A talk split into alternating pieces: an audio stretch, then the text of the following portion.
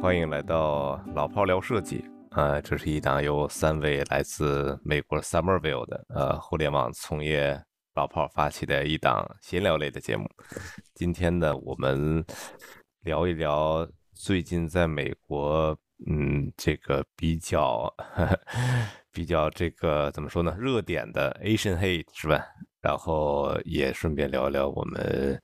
作为留学生呃所认识到的这些呃种种的种族歧视吧。当然，可能我们了解的也没有那么深，哎，从个人自身的经历，想也想聊一聊关于这方面的一些见解啊。还是我们的两位老朋友啊，打个招呼先。嗯，大家好，呃，我是 Roger，我在呃 Facebook 做产品设计师，嗯，在美国大概工作和生活了快十年了。嗯，大家好，我是邓天，我在 Google 做那个产品设计师。然后对，因为这个发生在最近发生在湾区比较多嘛，所以也希望跟大家一起聊一聊。哎，你们两个人谁对这个背景比较了解？最近发生这件事，它是由由什么引起的？我看是最近有一个什么被枪杀的一些在亚特兰大是吧？那除了这事儿之外，是是这是第一个引起这件事的吗？我可以先谈一谈，我觉得谈，我觉得谈不上是，它是一个，我觉得它发酵了，应该已经有两年左右了吧。呃，最初应该是从那个新冠肺炎开始，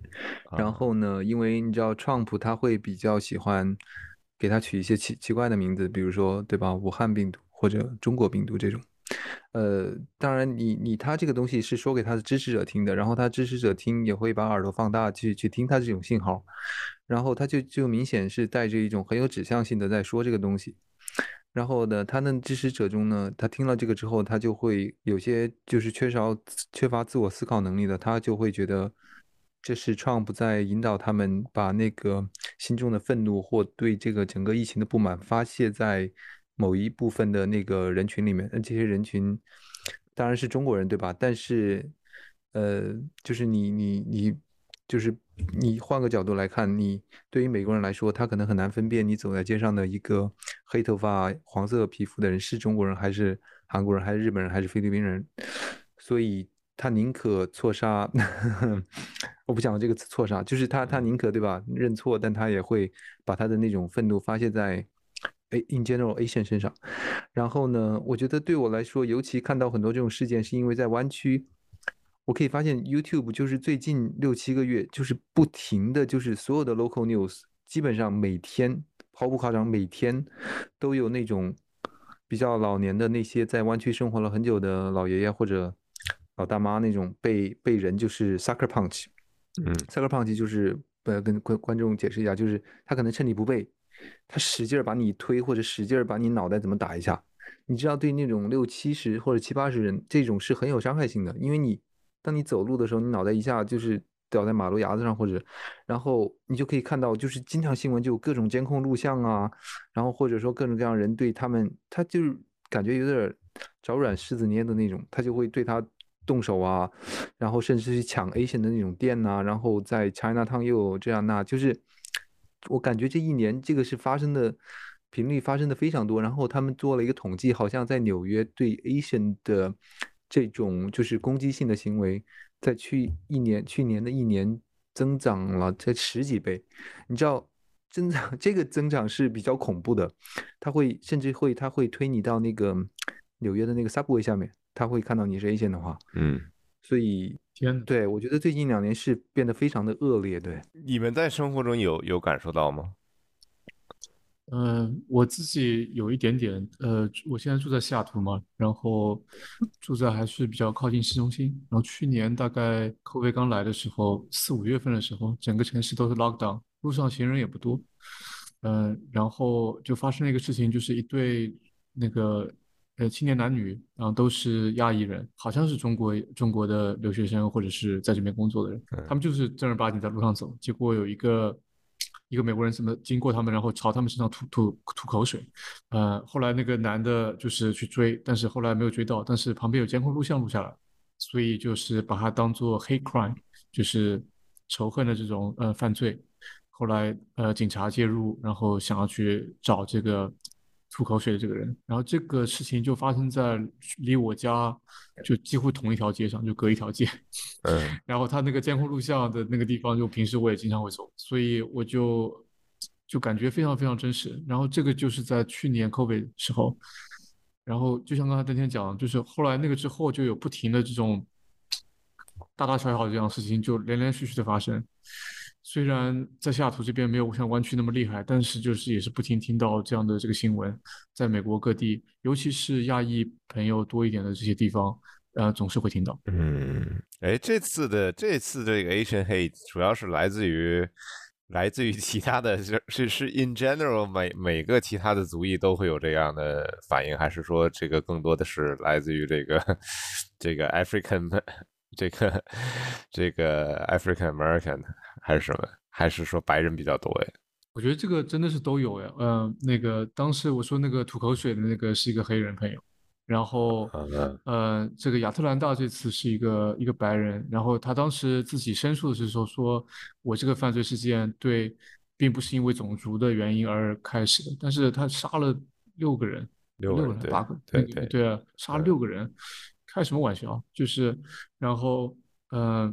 前两昨天我看到一个新闻，还跟那个邓天分享，特别好像中国现在有些转载，就是一个台州的老太太，当时在旧金山的路口，旧金山还奥克兰的路口，一个一个白人男的，就是想去推她，就是 sucker punch，嗯。打在他脸上，那个眼睛都都血都流出来了，嗯。他幸好拿了一个木木板子，哦，后来把那个把那个把那个白人男的打的在 我地上，看到那个那个对，后来最后那个男的送医院，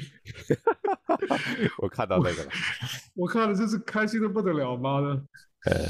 对啊，所以就所以都有，我觉得那个黑人和白人都有，对，哎，你们自己，你你们之前有没有？因为我最早其实我来来美国的时候就就就碰到过，我可能来美国的第几天呢？第第三天还第二天，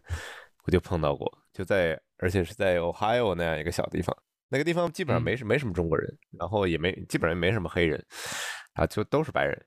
然后我记得刚去的时候，第三天，呃，第前两天的时候觉得哎挺美好、挺好的一个地方，然后作为一个外国人过来挺开心的，大家也挺 nice。然后第三天在路上走的时候，就旁边一个一个车哇开过来，里边一大概有四个那种白人的小伙吧，然后就就对我对我对我竖中指，就跟我说说呃说就是嗯 go back to your country 是吧？就什么回回回回你那回你老家，然后就嗯就当时觉得我操，这个这个我跟你无冤无仇的，你们跟我说这个嘛？我靠，就当时觉得挺气愤，嗯。然后可能我现在想想，这是第一次碰到的这这种属于有点种族性的这种这种歧视吧。当时，嗯，嗯。这是你你们有没有就是自己碰到过呀？嗯，我自己有一次，不过我好奇邓天有没有那个，我当时就是我跟邓天在一起同一个城市读书嘛，Providence Rhode Island，然后有也那个时候学校里面做写作业写的很晚，有一次写的特别晚，然后我跟那个旁边建筑系的一个同学就走路回家，呃，那个 Pepple，呃，邓天还见过她，那个一个女孩子，然后我们两个走路回家，结果后来就是跟你说的很像，一个一个车开过，我如果没记错，里面可能两个黑人朋友，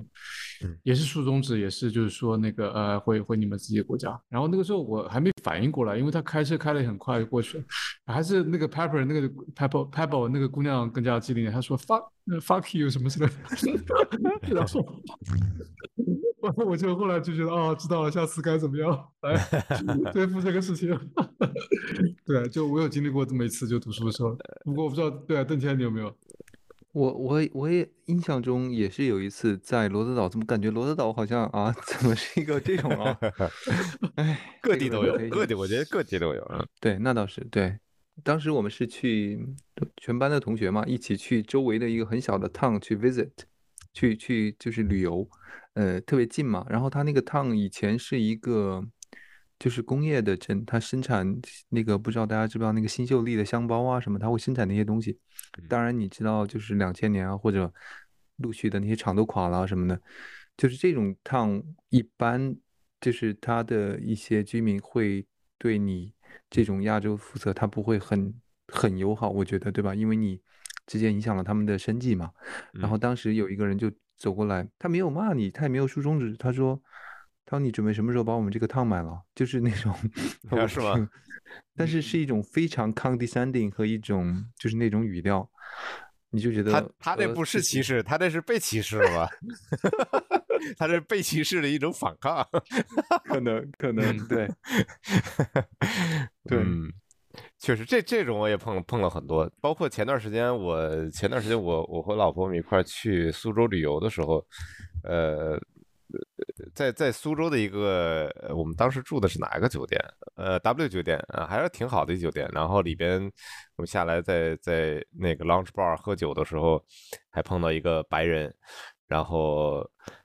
呃，就是有点喝多了，然后就跟我们聊天我本来以为聊两句聊两句了，然后聊聊那就开始那个就开始呃，就言语有些不善吧，就开始说说说我不太喜欢你们啊，怎么怎么样的。我操！我说他 妈，在中国，我说你他妈给我 搞笑呢吧？我靠，你想死吗？我靠！在中国，在中国是吧？然后后来我就让他。让那个，当然也没没说怎么理他了。你说这东西，主要这个年龄了，再年轻一点，估计揍他一顿就无所谓了，对吧？但是反正就就喝多了，关键是，你又也你也分不清他是到底喝多了还是平时会不会这样。所以后来就让那个，但是你，我觉得有一点啊，就是中国人其实对这种，就像我看登天在里面写的，就是大多数人还是偏偏忍气吞声了。包括那天那个那个人。我跟那个酒吧那些人说，我说你们你们要不要处理一下这个？不处理这个人很烦，嗯。然后他们的处理也比较，就比较，嗯。当然，我觉得从他们角度来说也可能吧，但是确实很烦。然后他们也就没有很就去，如果在美国如果能理解的话，他会找保安去把他给轰出去嘛，嗯。但是这个没有，嗯，还让他在里边。然后就觉得，我说你们这这个管理太太太松散了啊！但是这种时候呢，你就想说，到底你要不要做一个做一个这个叫叫什么这个社会警察是吧？把他给给轰出去？想想算了嘛，这么大年龄了，嗯，这么多事儿还算了。所以我觉得这这点上，我觉得咱们可能确实处理这种事情的时候，还偏偏偏软性处理哈。不知道你们怎么看哈？我我先说说我的想法，我我感觉，其实在美国也待了有有有一些年了，确实这种，呃，我觉得亚洲人他是比较内敛的一种处理问题的方式，然后可能延伸到，当然我我觉得就是新一辈的，就是九零后啊、零零后啊，他们其实还是跟我们不一样，他们更趋向于就是那种非常的自信，然后他们会表达他们的观点这种，但是我觉得对我们这一辈人来说，可能更多的就是一种。你可能就像苏琪说的，你可能忍气吞声啊，或者你也多一事不少一事这种，对吧？因为你首先你选择了来美国，这个是你主动做的这个选择，对吧？就是你你可能觉得没有人逼你逼你来，对吧？你你在中国你就没这事儿，那你你你来到这儿难道一切都是 perfect 吗？也不会，对吧？然后你是不是要要就是当当你脑子里在计算你有没有必要为了这个你去。你去跟别人就比如说去怎么闹啊，或者怎么说，就是我觉得可能骨子里你没有那种自信，或者我觉得那种自信不是说自卑啊，而是说就是你不觉得你啊 entitled 去去 claim 这个权利，而你觉得这种权利是如果给你你就有，如果没有给你你也。不可以去，就是去去想去争取的那种，尤其这种，我觉得在一种权利啊，或者说种族的问题上，我觉得相对来说你会比较淡薄一些。所以不知道 Roger 怎么看？嗯，对我挺同意的。就是最近这些事情发生，呃，身边很多帖子，就是我自己在美国的朋友和工作上的朋友，他们都会发个帖叫 "I'm not your model a minority"，就是，呃，意思就是我不是你这种典型的。这个模范，呃，少数种族，就是，呃，很长一段时间，我觉得在美国，当我们读到的、听到的、看到的亚裔的这些打引号的模范，都是那种就是典型的，嗯，医生、那个律师，嗯，这种这种这种这种形象，然后那个智商很高，但是就是不是那种去社会上闹事，这种就是典型的这个模范的少数代表嘛。然后，嗯，我觉得现在我身边的感觉，亚裔的朋友也好，同事也好，越来越愿意站出来说，那个这个不是我们想要表达的，我们的这个一个，嗯，集体的形象，而是我们有各种各样的多元化的一些想法，然后我们也是这个社会，呃，美国这个社会，嗯、重要的一部分。嗯嗯，有意思。哎，你说这个，我我就我就想想一个事儿啊，就是我觉得我这人不太一样了，我属于那种他妈的比较，嗯，怎么说呢，反抗意识非常非常强烈的人吧。就比方说，很早以前，我记得在洛杉矶的时候，在洛杉矶的机场，呃，排队。然后呃，就是队很长，然后后面有一个白人小伙就一直在那儿骂，哇，说说说废话很多，然后呢，说着说，哎，一会儿就变成这个偏种族歧视的这个这个言论了。当然他，他还不是只说我们，他前面还有一个黑人的检查的人，他说他说的比较多，一个黑人女生。然后说说后后来妈实在不爽，我说他妈的，我我就跟他说，我说你他妈，我因为他那个人应该是跟跟我们一起飞回中国，我说你是要飞回中国，我靠，你要不然你就他妈闭嘴，要让回回到你妈中国，我要搞死你。然后后来那个小伙就一直躲着我走，你知道吧？躲我好远，就闭嘴了，不说话。你们你是怎么跟他说搞死你的？你英文这个是怎么跟他说？我想我想学一下。我我就说我就说 you better shut up if you're going to China you better shut up，然后大哥就他妈闭嘴了，我靠，然后特别搞笑！然后就就感觉在那个在那个通道里边或者在那个在那个去去那个 waiting area 的时候，他他一直都在躲着我走，躲好远，特别搞。呃，反正这就是反正我这个人性格就是这样吧。然后我觉得就是呃，就我觉得有的时候吧，确实。你可能两边都需要，我觉得亚就中国人，尤其是我觉得这方面可能确实相对来说比较弱一点。你看早期的时候，在九三九四年，就是洛杉矶那个 riot 有一个城市城市级的那种暴动的时候，那个当时不是因为洛杉矶的那个韩国人都住在当他嘛，然后不是很多面也那时候也是很多面向亚洲人的这种打砸抢，嗯，当然主要是来自于这个墨西哥裔和这个黑人哈。然后当时我记得，呃，韩国人就有个 非常好的典范，是吧？这个韩国无论是是这个年轻人还是老头儿，我靠，每人拿把枪 就在那捍卫自己的这个这个店。后来就是一直牛逼。我记得在洛杉矶的时候，很多那个很多这个墨西哥的朋友就就就经常跟我说说说韩国人太太太牛逼了，就大家都知道。这个就不敢欺负韩国人，我都都都会用枪，从大到小，因为他们后来就知道为什么这些老头儿。因为我记得有个非常经典的画面，就是 YouTube 里边一个采访，然后很远的地方看到一个老头儿，非常就像一个特种兵一样，拿着枪，然后非常精准的做做这个做着射击。后来他们都知道，就是韩国人，因为每个人都都有这个当过兵，服兵役嘛，对他都会用，而且基本上每个人都会去。都会去保留有，就是有枪支，嗯，他本身也也用过，所以，所以这个其实就把这个事儿呢稍微往回掰回来一点，就是他在他在动韩国人的这些东西的时候，他是他会稍微小心一点。如果在当地上有这种经验的时候，所以觉得这种东西他永远是，但是我不是鼓励说大家用暴力或怎么样，但是这种事情吧，你说他总总是对吧？你你你你不断的反抗中呢，会把这个事儿会会掰回来点儿，会掰回来 点儿，呃。当然，刚才我觉得说那个律师和这个医生的话，呃，这个，这这个这个这个，我觉得别人对你的偏见也很正常。因为早期的华人过来之后，我觉得有，我记得看那个，呃，有一个脱口秀演员，我就就是那个非常有名，那个叫什么，呃。你们你们知道吗？就是有一个叫啊，我回去查一下他那个名字吧。然后最近非常有名的一个亚裔的脱口秀演员，然后他说了一一一个非常有意思的，就是做律师和医生是你最快的从第一代移民翻身的这个这个方式嘛。所以其实有很长一段时间的，就就是中国的华裔的移民过来之后，都是要往这个方向走。那你这如果是一个时代性的东西的话，它必然然会给别人带来这样一种印象，说。是这个样子嘛？所以我觉得现在可能是是在不断的在在调整之前那种印象嘛。嗯，我也听过类似的一个段子，我不知道是不是同一个脱口秀的演员讲，他大概意思就是说，那个第一代移民到美国就是那个开饭店，然后那个打工赚钱，然后第二代移民就是当医师、当医生、做律师，然后好好的工作，有一份很好的生活。第三代移民就是那个去上抽大麻和那个 看那个看去学脱口秀，然后他说 That's too much freedom。对，就是 Ronnie Chin，Ronnie Chin，哎，that guy，that guy，挺挺挺挺搞笑的。对，我觉得挺 make sense 的。就是就是第一代你很来了之后，你可能你的教育啊不被认同啊或者怎么样，你你是以什么劳工的方式进来，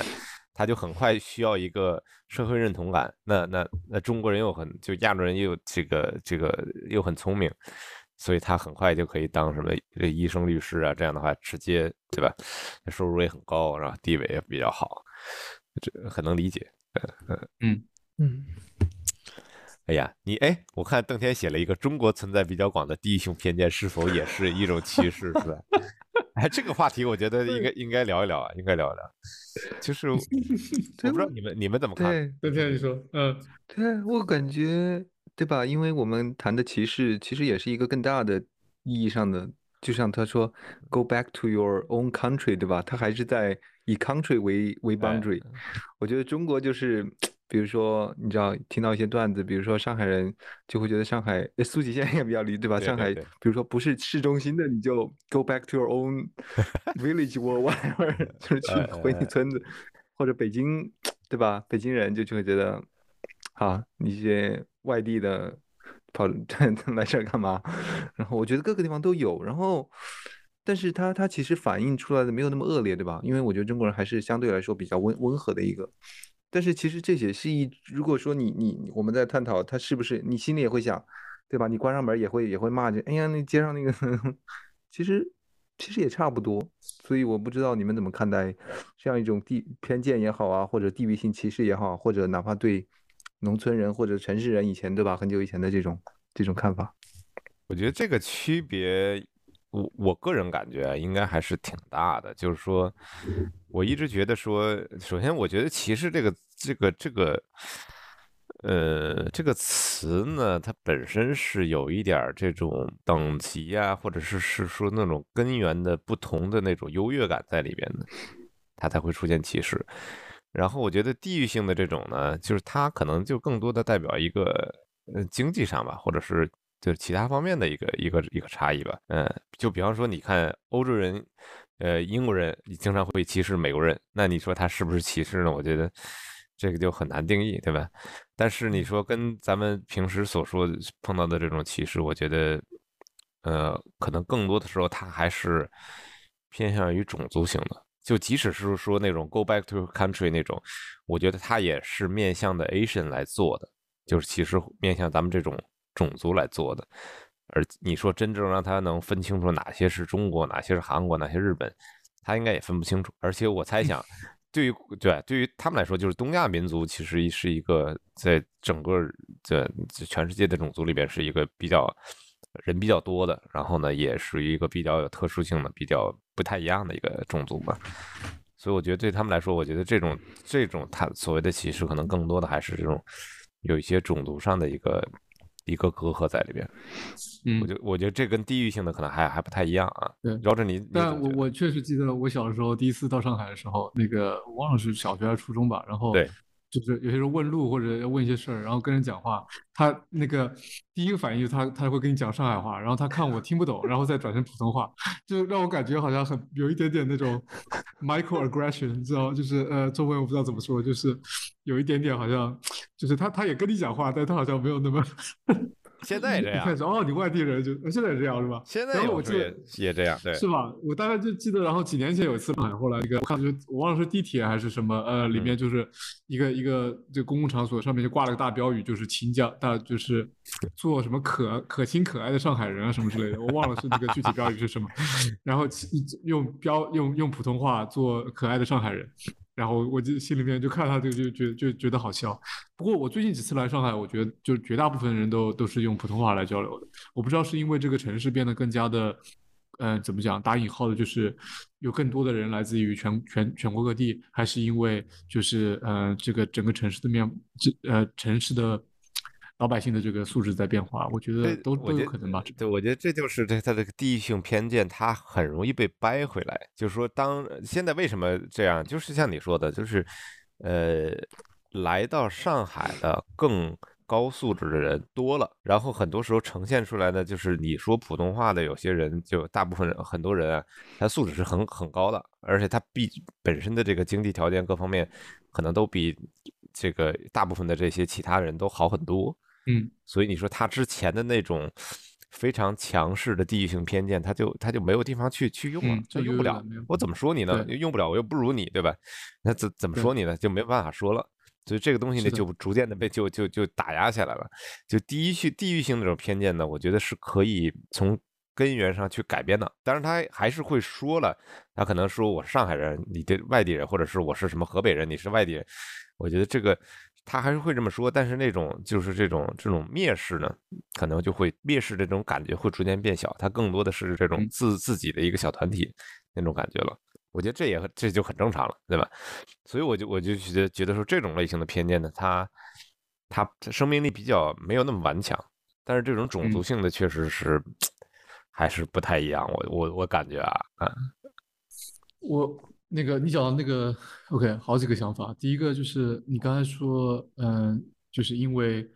新来的人他的这个整体素质也很好，然后那个嗯。收入也很好，所以他在相当于社会上不一样的这个等级。我记得很早以前，那个苏西你也特别爱这个这个脱口秀，就是 George Carlin，呃，我不知道中文叫什么。嗯嗯。那个他当时讲过一个，就是意思，其实所有的这些什么种族啊，还有一些莫名其妙那个来给你分队，其实都是想掩盖那个你的这个社会阶层的这个 这个分类。对。然后这个社会真正的其实打引号的这个。隔断其实是在这个社会阶层上面，嗯，然后，嗯，那个我觉得真的是有些有些真实。你说的非常对，那个乔治卡林嘛，乔治卡林当时说了一个事情，就是说怎么管理啊，怎么管理一个国家的话，呃，最好的方式就是分出对立面，嗯，就说被剥削的人啊，我把你分出对立面，你们互相打，呃，然后呢，我就比较好管理。对吧？比方说你你下边的团队的话，你最好的方式呢，当然你你不首先不以绩效为最终的这个，对吧？钱都是你赚了，然后我怎么让你们这些人在就不来找我的麻烦呢？那就是你们之间是互相为敌人，这就是最好的一个一个方式。我觉得乔治·卡林当然说的是说的说的很搞笑了，但是其实非常有道理。所以我就在想说，在这种你看，如果在这种。在这种中国这种大多数都是都是汉族人啊，咱们先不说这个，先不说中国这也少数民族啊，就是大多数是百分之九十三的这个汉族人的情况下，如果都是汉族，都是汉族的时候呢，你就很难做出这种东西来，对吧？你以什么样东西这个分个对让大家产生一个对立面，对吧？我们之前说的无产阶级和这资产阶级，这是一种，对吧？大大家之前的这种斗争感很强。但是你看美国，它就是，我觉得美国它还是它为什么这么多年，它其实也也没有从根源上把它解决掉，因为它我觉得它还是在合理的利用这种方式在在运转它的社会，就是在来不断的把它拿出来当成一个事情，然后让大家把的这个所有的这个吸引力全全拉到那边，然后呢，大家又开始讨论这件事儿，就不就不去了解这个社会上这些事情了，所以他就开始运作一些其他的东西。这是我对他，我认我认为这是这是一个核心的原因。他在不断的用这个东西当一个工具，来去来去 manipulate 操纵这个社会的一个一个一个方式。我我觉得我自己的个人体会是，就是我我对这个嗯种族啊歧视啊这些事情，真的是到了美国以后才开始有了解。我觉得以前在中国的时候，因为大家都是就像你说的，呃一个面孔，然后其实都是同一个民族。然后哦，对我自己也做过那种基因检测，就是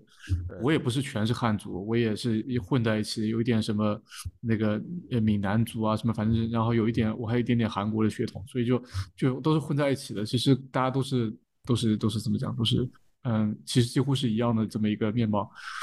我觉得到了美国来以后，那个就这个事情，哎，就我第一次觉得哦，原来真的是因为人们和看的不一样嘛，所以就开始意识到。而且随着过去的几年，尤其是上一届 Trump 当那个总统的时候，就真的这个事情，我觉得在美国有开始有些激化。我身边的很多好的朋友就，呃，还有包括在工作场合也也就越来越多接触到这个方面的事情啊、新闻啊等等也好，我觉得对这个事情也就认识的越来越多。嗯，我我可以想象，如果我在中国生活工作十年，可能对这个事情就不会像在这边理解的那么多。嗯，不仅仅是自己个人体验也好，还是就是嗯所经历的这些事情也好，那个，嗯，然后你你刚才讲到的这个亚洲这边的话，其实呃，日本是一个非常歧视的一个国家，就是嗯，日本到今天，它因为它是个岛国嘛，然后确确实是日本理论上从单纯从考古来看，是一个他自己独立的一个打引号的民族，嗯，那个。后来有很多的韩国裔的人到日本去工作和生活，然后慢慢慢慢变成就是日本国人。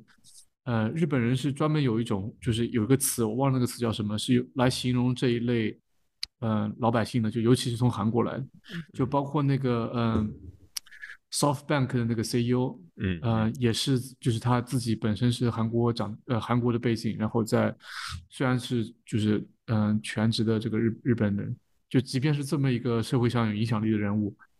他在那个报纸上的标题还是说他是这个 韩国裔的这么一个日本人。对，就我觉得他们这个国家其实对在歧视上面更加根深蒂固。就即便长得都那么很一样，嗯嗯。然后说到这个，其实我原来在办公室的时候有一个嗯同事，一个美国同事，他是四分之一的日本血嘛，然后可能四分之三是美国人。哎，呃，我这网络断掉了。嗯，他聊的时候，他说他虽然理解就是在美国，嗯，有很多的种族的问题，但是他自己在日本生活、生活和学习过以后，他的体会是，他依旧觉得虽然美国有很多问题，但是真的是这是一个国家，就是不同面孔啊、不同种族、不同文化，确实在努力的尝试的去和谐的生活在一起。嗯，这个是他的观点。他当时表达了这个想法之后，我就常常的去回想这个事儿。我觉得，嗯，在很大程度上，我还是同意他的观点。哦，是吗？哎，我刚才这个断了一下，你你说他的他，你说他是四分之三是美国人，四分之一是日本人，四分之三白人吧，四分之一是美国，呃，那个日本日本去。呃，然后他他认为美国做这个这个件事儿的。处理这件事的这个方式是比其他国家好了啊？他不敢说，他说他不敢说处理这个事情是比其他地方好，但是他觉得至少，呃，这个国家在努力的想办法把种族这件事情慢慢慢慢慢就是通过一代一代人的变化，从最早黑人是奴隶到现在，这有很多黑人依然依然受歧视，但是至少有可以投票，呃，对于女性也是，对对对对，他觉得在日本上面就就是这种事情就一直没有变化。嗯嗯，那个啊，当然，最近现在还是有点变化。对你这么说也倒也倒是有道理，倒是有道理。嗯，呃，因为美国走的比较靠前嘛，但是我觉得靠前的一部分的原因呢，是因为这件事儿呢，说白了，呃呃，这个也也是这个 根源来自于白人嘛，这个他自己引起的，所以造成了他他自己要他妈把这事儿给搞定嘛。对吧？这是他，就相当于是他把这事儿给搞起来了，对吧？之前也没有这个情况吧？就是你，比方说东亚民族来说的话，你无论是日本还是中国来说，其实就中国在在在在一直以来呢，他也没有说变得很强大，对吧？他也没有说我要要要跑就跑过去中东啊，或者跑过去欧洲啊，他们也没有，他就是维持在自己这样一个东亚的这样一个体系里面，辐射到什么东南亚和和一部分这个韩国、日本这一块儿，嗯。就就完了，就这个这个种族基本上就是这样这样一块儿的地方，所以他也没有说出现大规模的这种跟外族的一个冲突，而是更多的繁衍成一种这种这种属于呃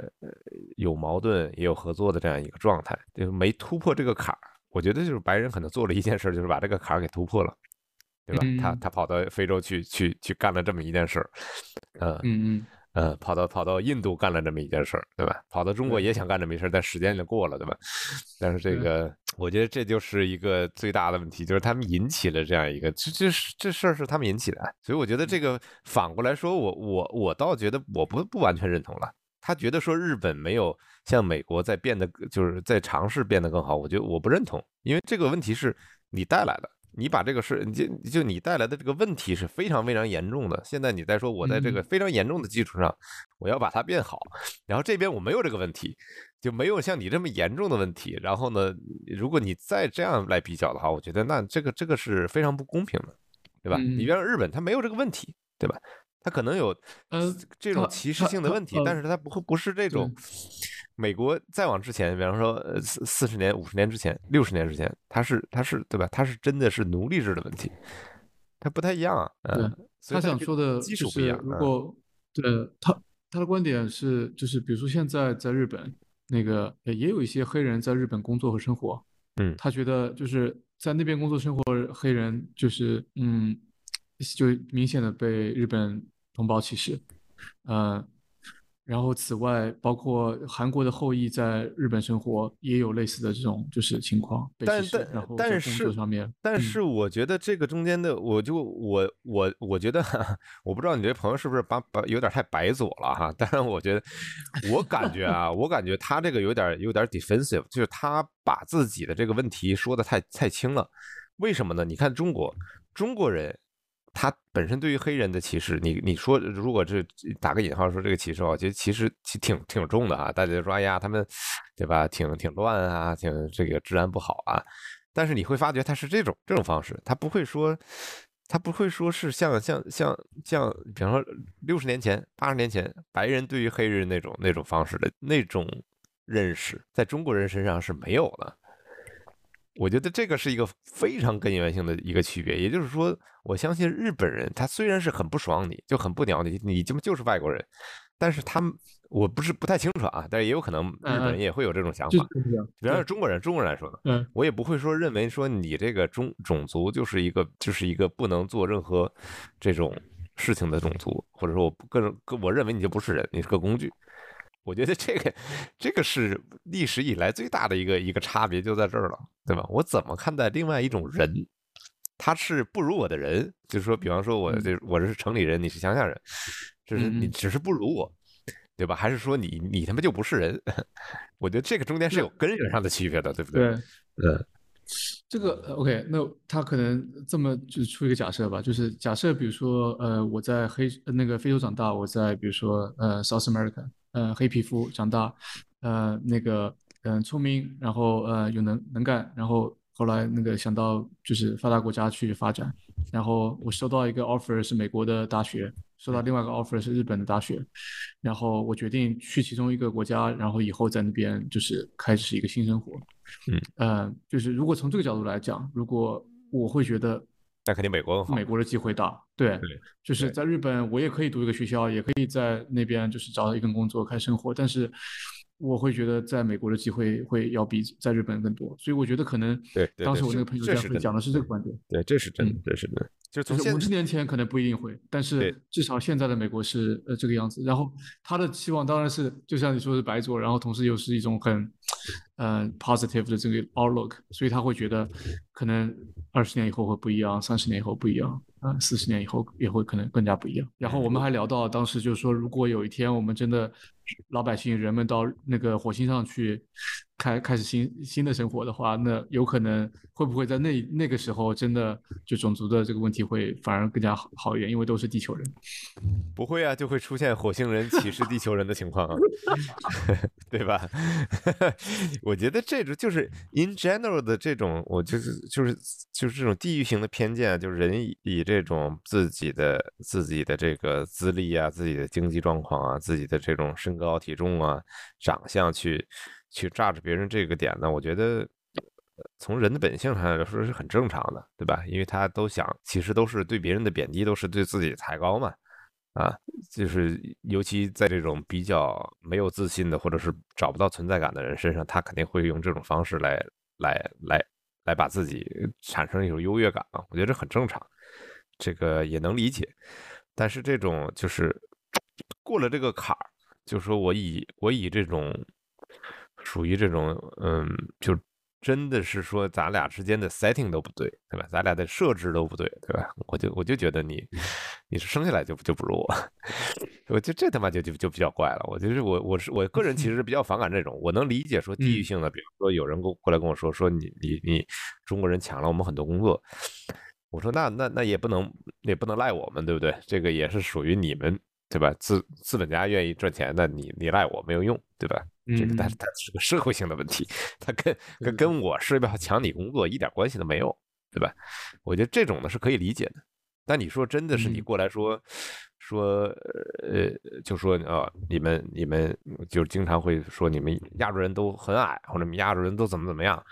我觉得这种我就觉得我这我是完全接受不了的，这个是肯定不能接受的啊！就是咱俩连探讨的余地都没有啊！嗯，你因为你这属于在根源上去，去把咱们做了一个划分，然后你再说，那我可以说是不是可以说，我觉得你生下来就就比我笨呢，对吧？这个我觉得这是就是完全不一不一种类型的一个一个歧视的方式吧？嗯，我不知道你们怎么看，登天怎么看？嗯，我觉得确实可能刚才我还在想你们说的那个关于就是。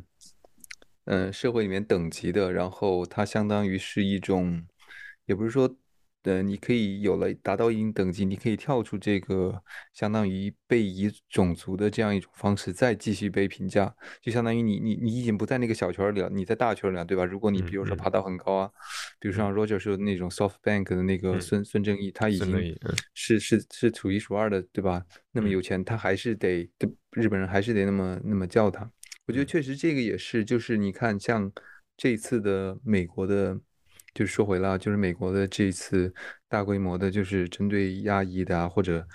这样一种恶恶暴暴力的这样一种事件，在美国频发。其实你看，我今天读到一个就很有意思，就不是很有意思啊，就是也是比较，就是比较反映现实的，就是一个女性吧，一个亚裔的，她其实也是一个嗯很大的公司的高管。然后他是住在三藩，然后他说，他最近就跟他的爸妈说，不，他的爸也年纪也比较大了，他他跟他爸说，你都不要上街，他会求你，你你就坐在家里好吗？就是对他来说，他已经是爬那个爬那个 ladder，我们说爬爬梯子已经爬得很高了，对吧？嗯。然后对他来说，他也许他自己不用担心，但他要担心他的家人，就是说，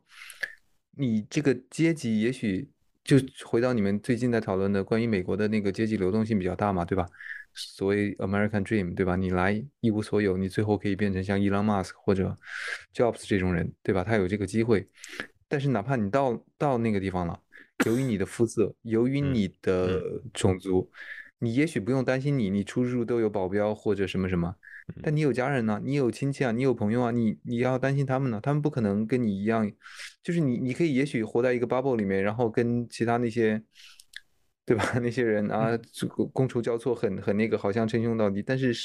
也许最后你会发现，这个东西是你无法克服的一个障碍，就是不管你爬到多高，你看奥巴马他到他在美国应该是爬到最高的，对吧？然后 Trump 和那一波说你在肯尼亚生的，你在你不这不很典型？就是，你怎么不说别人是在肯尼亚生？你你就是一些东西就是很根深蒂固。然后美国那么多人相信他，就是说哦，他他也许就是在肯尼亚生的，哦，他也许就是就是一个穆斯林。所以说这这个东西就是，嗯，哎呀。对这个，Roger 正好买了那本书，你可以你可以仔细看一看，你可以仔细看，就是，对，呃，我觉得就真的在管理一个社会的时候，用这种方式呢，确实能无就是相当于是无论你在任何的阶级，对吧？你你你再有钱，或者你到变成奥巴马，我都可以用一种比较野蛮的方式把你划到另外一个人群里面，然后对你对你进行这种这种人身攻击。嗯，就是他怎么着都能找到一个借口，呃，这个我觉得是非常危险的一点，所以我就说嘛，就这种从出身上来，来从你出身上从你的 DNA 来来来分割人的话，是一个非常非常危险的事情。嗯嗯，我最近在读那个奥巴马自传，当时讲到一个故事，我觉得挺挺有意思的，就是当时呃在 Cambridge 哦，就苏西，就你们学校发生了一个事儿，就你们有学校有一个。哈佛大学有一个黑人教授，然后出去旅行，然后回到回到家，就是呃回到 Cambridge，回到剑桥，钥匙忘记带了，然后就要把那个他自己家那个门锁就嘎啦嘎啦就就那边弄，嗯，明明是他自己家嘛，后来他的邻居发现了，就是就觉得这个黑人可能是小偷，然后后来报了个警，然后那个呃 Cambridge Police 就是剑桥这个警警察就到那边，然后就问他说你是谁，然后后来说啊我是这个主人等等之类，但那个教授呢又是那种可能一一辈子受这样的气，他就说你们这个警察在就相当于歧视我。然后就开始跟警察干起来，那个 就是那个跟他们开骂，然后后来警察就用就以那个嗯不服从警察的这个指挥这个这个原因把他放到监狱里面过了好像是过了一个晚上，结果后来这个事儿就是转到奥巴马这里，然后当时有个记者问了一句，后来奥巴马当时就没有觉得这是个什么大事儿，然后讲了一句话，意思就是说。那个他他认识那个教授，因为都是黑人圈子里面算是那个地位很高的了嘛。他说啊，他是我一个朋友，他知道这个朋友有些时候嗓门有点大。嗯，但他同时他也说，他觉得可能这个警察呃剑桥的警察可能也因为在那样情况当时 acted stupidly，就是嗯做了一些蠢事儿。那个。后来结果就这么一个，就这么一个很短的一个 comment，他也没有就站边，就是嗯，就是说这个事儿应该可以很快解决的，嗯。结果后来第二天就是报纸大热，就是全都在说他这个话，就是说奥巴马说这个白人警察是傻子，就是这么个标题。然后后来那个就这个事儿，他说，嗯，这是他唯一一次，就是他后来这个事儿以后，他在他每次去，嗯，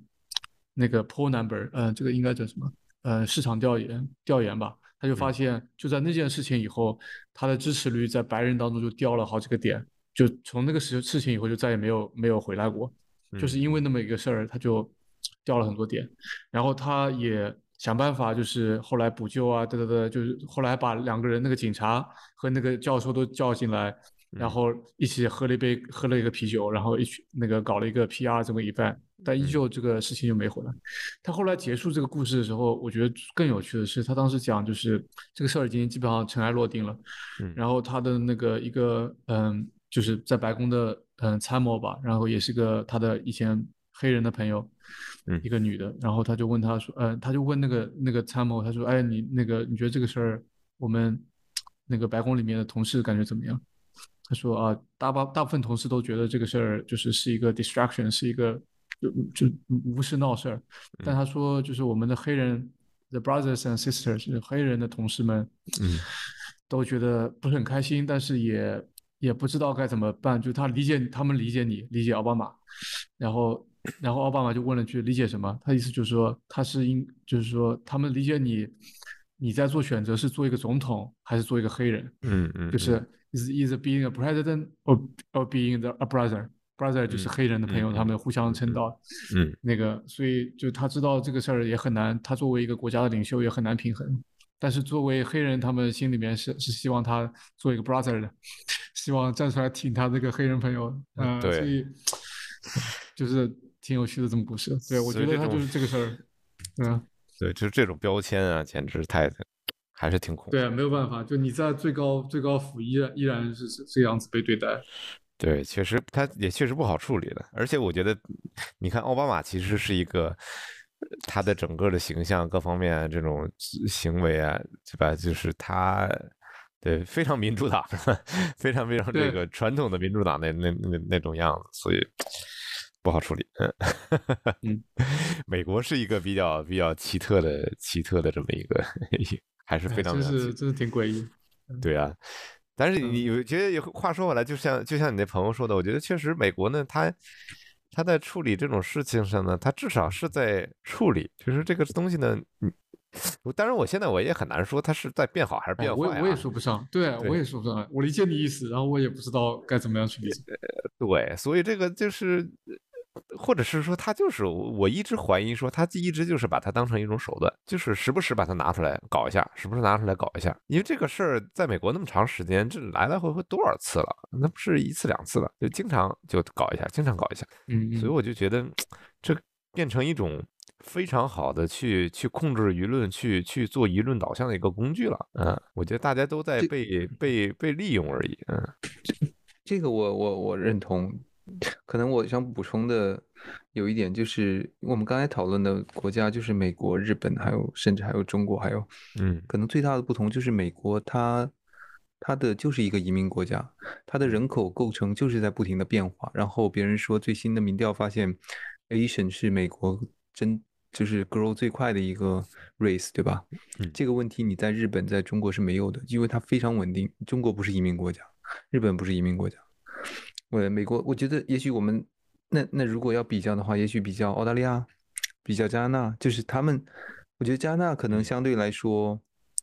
它也有它的当然种族问题了，对吧？澳大利亚也有它的对澳大利亚原始居民的那种各种各样问题，所以也许在看待这个时候，你你这些国家，因为你就是你的人口组成就是在变，你宣扬的就是说，哎，你们都可以来，我给你们机会。所以你就需需要 deal with 这些 problem。中国和日本这种千年的，就是国，它没有这样一个问题。我就是全是汉族，我就是全是日本人。韩国我就是全是韩国人。你来那么一两个，就是一两滴水，你不可能把大海给染染个别的色儿，对吧？对。所以就像你说，他他不会，他人骨子里他也没有这个，他对你地域性的偏见也好，或者什么不喜欢也好，他没有说觉得你是那样一种。但是我觉得对于一个移民国家来说，我觉得人的本性里面很强的一个就是我进来了，但你就别进来了，就是那个门就就得关上了。对，这个是我觉得是很 strong 的一个人的一个本性本能吧。对，尤其是在一个人的本能就是保存有限、争夺有限的资源。美国，那你无非现在就是 Asian 上升的，像罗杰说上升通道走的比较快。你这么 tech worker 那个 Google 什么 Facebook 里面有多少 Asian 呢？然后你看那些 lawyer，那当然你就有些人就会觉得。你抢了我的 lunch，那那就那么简单。我我不 care 你你读了多少书，付出多少努力，那就是以前就是我的 lunch。所以嘛，所以所以所以这个 Trump 这这这招是很比较狠的嘛，就把引战引先引到 Asian 这边，然后就就跟他们自己没什么太大关系了，对吧？他他相当于引战嘛，就把把这个目光就就其他的 minority 的目光，少数民族的目光引到 Asian 这边，然后大家对他对他来进行攻击。那其实那就相相相对来说，就是把白人这边的问题就就给拉到一边去了。我觉得这是他很恶心的地方，因为他本人是一个，他绝对是一个他妈种族种族主义者。对，是的，这而且他是完全不掩盖的种族主义者，这种真是挺挺糟糕的。所以，我觉得他就是不，嗯，对，你说那个其实刚才邓天你说的那个移民国家，我想到另外一个是新加坡了。然后我记得以前读过一些。那个李光李光耀的一些，就是他当时的一些政策和想法。我觉得当时呃，新加坡是有来自印度、来自中国、来自马来西亚这三个地方的人。嗯，他结果想来想去，就说，哎，那我们国语还是用，就不用任何其中一个，就是其他国家的语言，就这三个国家语言都可以用，但是标准的国语是呃英语。嗯，他就希望这些民族之间能够互相混合起来。我还记得当时发生一个事情，就意思是那个。呃，很自然的人们会站队嘛，他们希望就是自己这个民族的这个文化能够在这个新的国家里面保留下来。对，所以当时中国人会有汉人学校，然后那个马来西亚人会有马来西亚的学校，那个呃印度人会有印度的学校，然后他们就是更多的嗯就会小孩就送到那个地方去。他当时发现了这个事情以后，后来那个最后做出决定就是说不可以，就是简单说就是他希望这些小孩就能够在互相的。呃，混在一起，能够彼此认识，因为他知道，就是一旦你从最小的时候就开始站队，嗯，就以后就会越来越站队，那个他就不能够真正的混到了一起。我觉得真的是挺了不起。然后去年当时读了一本那个一个书，是印度裔的，呃，在新加坡的一个外交官写的，他当时就是他讲中文也讲得非常好，我觉得他就是听他的言辞，就是真的感觉到他是一个。打引号的，就是新加坡人，而不是说是来就新加坡的印度人。所以我觉得，在怎么讲移民国家里面，嗯，真是挺佩服新加坡的。我觉得这点上面，他真的是挺了不起的，能够建好一个很很好的国家，而且给国家打就未来打好了个基石，而不是说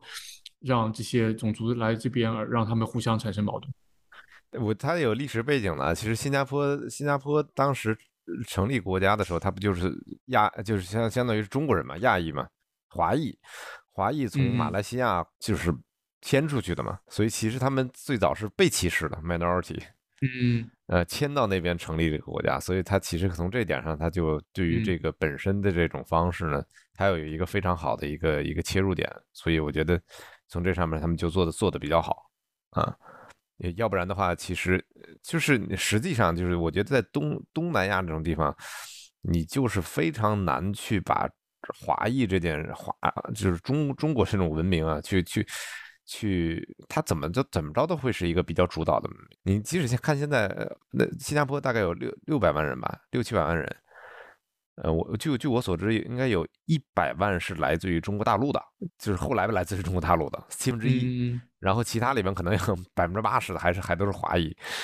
呃，但是但是我觉得他这点就做的比较好嘛，就是他因为本身成立这个国家的时候就是在被当做 minor minority 给就是少数中种族给给驱逐出来的，然后呢，他在做这个时候呢，就把这个。这个规则立的比较比较比较严，对吧？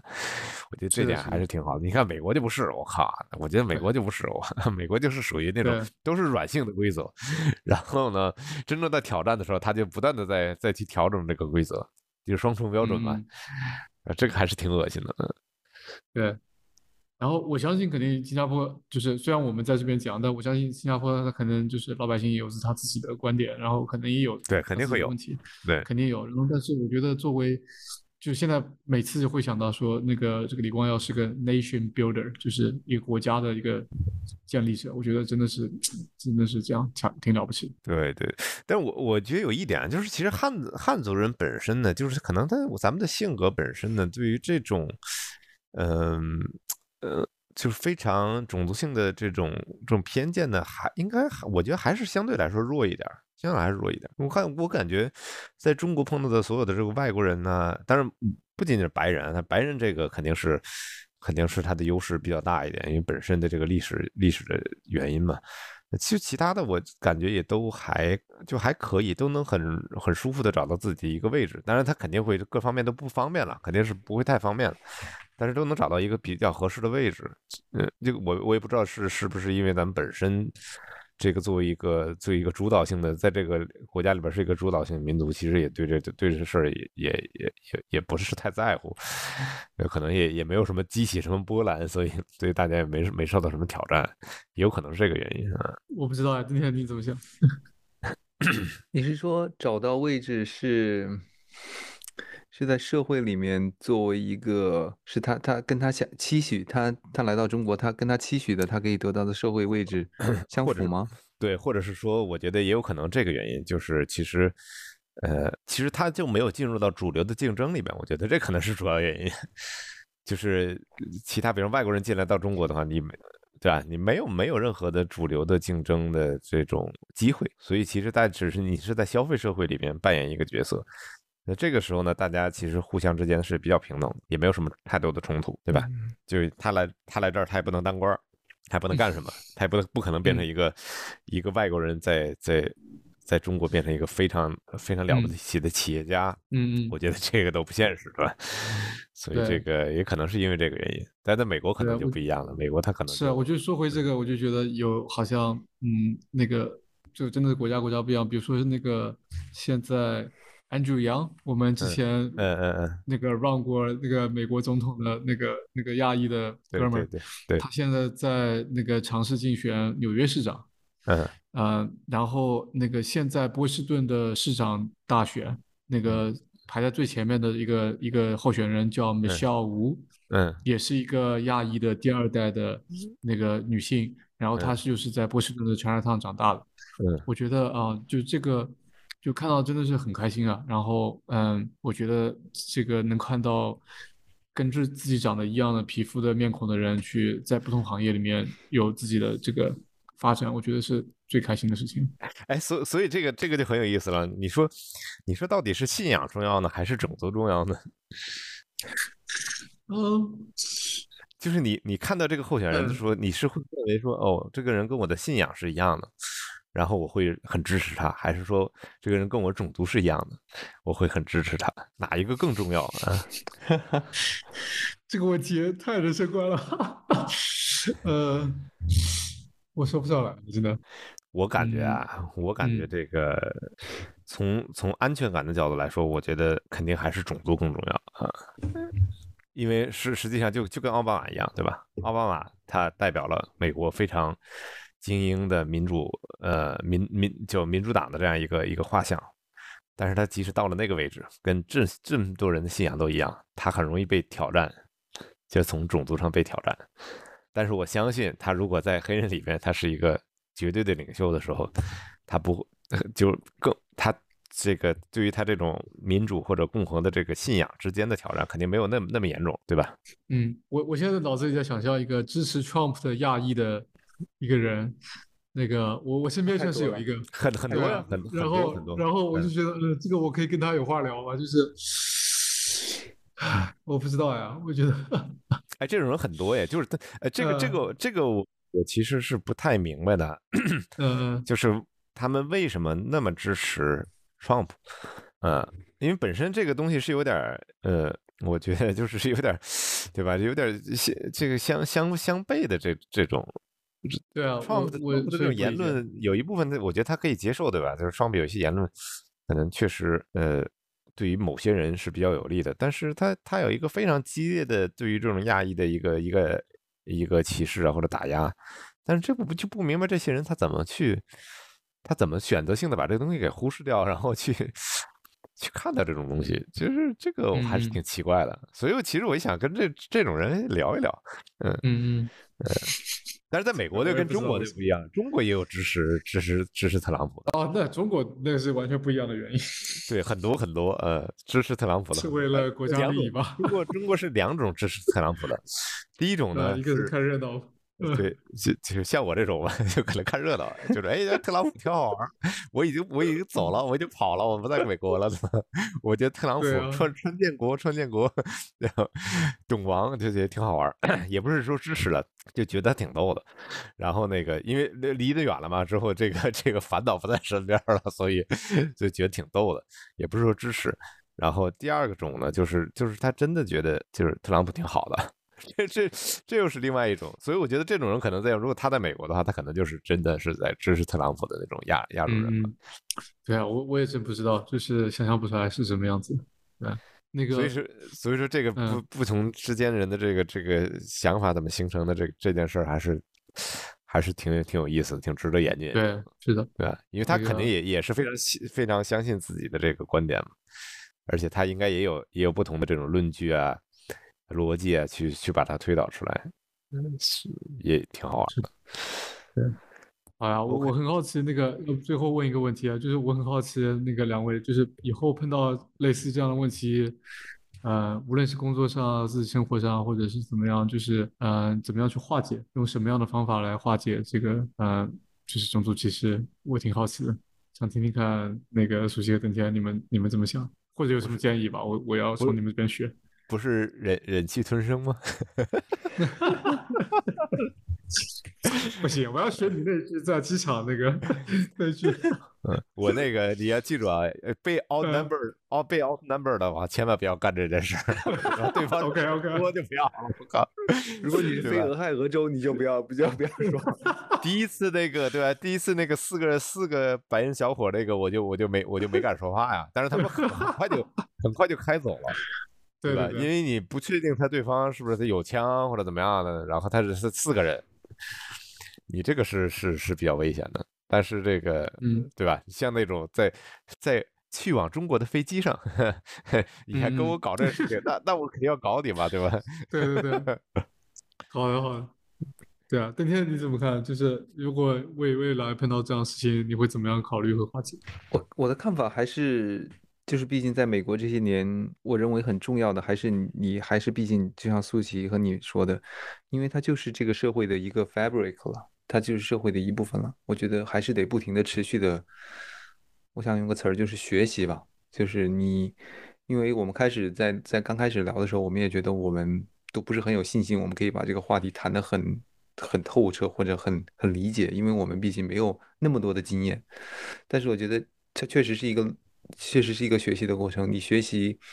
就是你身边的人，我觉得很重要的就是为什么我们有话说呢？今天，因为我们看到很多新闻，中国的就像就像你看到那些竞选的市长，你看到一个亚洲人长得很像你奶奶或者你的姥姥被打了，你心里一下就有共鸣了。这就是一个学习的过程。可能以前那些发生在黑人身上的，你没有那种感觉，因为。你觉得你离你很远，就特别远，你觉得你有点像是站在旁观，然后，你觉得虽然这个事儿也很糟，但是你不会像现在这种，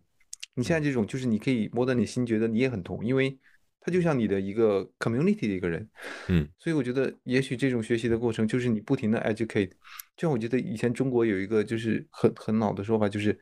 就是当别人打打这个人你不不说话，别人打那个人你也不说话，最后别人嗯来来你的敲门了，也没有人会为你说话。嗯，是的，是的很很赞同。很对赞同你这个真的是对，非常非常赞同。那个我记得去年，呃，那个 George George George Floyd 对吧？是他这个这这个名字没说错。对呃，当时这个黑人朋友被被枪杀的时候，那个整个美国就闹起来。然后我也是因为那一次，就是意识到哦，就是读到了一些过去这种歧视的历史。就当时在嗯八十年代的时候，在底特律有一个中国的老百姓，呃，就中国后那个亚裔被。嗯，就是枪杀，就是因为当时很多的工作转到了日本，然后那些当时底特律的汽车工厂的工人以为那个人是个日日本裔，后来就把他搞死了。嗯然后那个事情发生以后，呃，去跑到那边去帮助亚裔的很多的都是当时黑人的呃民族运动的领袖，他们知道怎么样来处理这个事情。然后他们知道怎么样去保护那些受害者的家人，而不让那些受害者家人被那些媒体给消费掉。就是他会给他设设一个 boundary，然后保护他的这个心理健康啊，等。所以我觉得这种种族和种族之间互相的帮助真的是挺重要的。就像刚才邓天讲的那故事，就是别人受到就是呃不公正对待对待，你应该站出来。我觉得在这点上面，就是如果我要自己回答我自己这个问题的话，就是当我看到身边的无论是不同的性别、不同的种族，如果因为这样的原因，尤其是工作场合，那个生活自己的生活圈子里面，因为这样的原因受到不公正的对待，我觉得我会努力的站出来，然后说这些事情。然后此外，我觉得在嗯、呃自己的这个亚裔的这个 community 里面，呃，每一次看到就亚洲人面孔的这些事情，无论是竞选市长也好啊，还是在公司里面就是有更好的那个亚洲的领呃领袖，公司里面的领袖一定都会就是努力的去支持他们。呃，我觉得有越多的这个呃模样的人，长得像我们这样的人，在这个社会里面成为就是呃给别人看到这个机会，我觉得就是一件好的事情。所以呃，我自己会这样去做。非常非常赞同。嗯，OK，行，那咱们今天就是就这样，啊，这个这么难聊的话题聊聊完了。没有难聊啊。我觉得这是一个对 吧，会影响到咱们每天的这个 daily life，每天的日常的生活的一个事情嘛，所以大家都都都有有话语权的。是是是，确实。好，，OK，好，就这样。好，先这样，行，拜拜啊，拜拜。拜拜。